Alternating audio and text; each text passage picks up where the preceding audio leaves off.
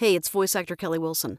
On this week's episode of Real Talk, sharing out your past projects, but how to do it. And I didn't come up with this idea. One of my clients did it. I'm stealing it with their permission. All right, before that, if you got a question for me, email me your questions and I can cover it here on the podcast. Kelly at kellywilsonvo.com. All right, let's do this thing.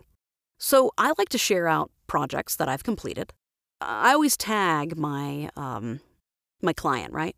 I like to ask, like, hey, get their permission, make sure it's cool, make sure it can be out in time, make sure you haven't signed a non disclosure. You know, even if you didn't sign a non disclosure, even if you found it online, it's a reason just to touch base with them, anyways, which is always good. It's courteous, it's nice to check and be like, hey, can I share this? And can I tag you too? Maybe you, you know, you say, you know, it's great working with this people, or it was a cool message, or it was fun, or some little tidbit of info, just to give it context. Or if you're like me, look, mom, I'm on the radio. Or I guess that would be TV. But last week, when I'm recording this, I did a project, I got their permission to post it, and I was about to post, but they posted it on their page and tagged me. But the way that they tagged me, they, they didn't just tag me, they tagged everybody. So this was a cable TV commercial local ish market. Yeah. You know, they posted the video and then they listed out the credits and then they tagged those people in the credits, like the copywriter, the station it was on, the salesperson for that station, the cable network it, it aired on, the production company, like everyone who had a who had a hand in creating that, they listed them like credits in a movie. And it looked it looked sharp. And it got the point. It tagged the right people, it looked good, and it shared out the project itself. I'm going to start doing it that way.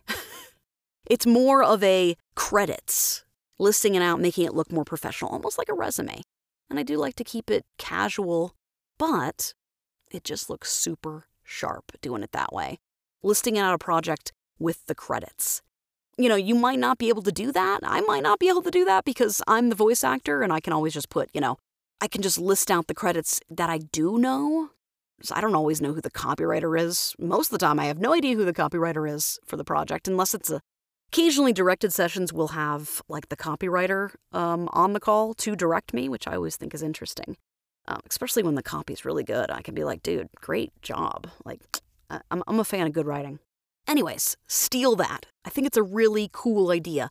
Sharing your project, adding the people, but like listing out the contributors, like credits in a movie? It just looked sharp.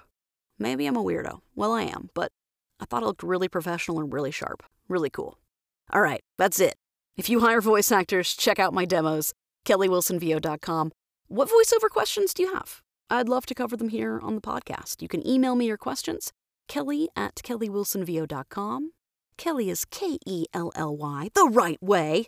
Ratings and reviews, they're always appreciated and they really help me out a lot. I would hook up the stars, man. I'd really appreciate it. Hey, share this podcast with someone who would enjoy it. Share it on your social media. Share it with your mom. Moms love me. My mom does, at least. I don't know.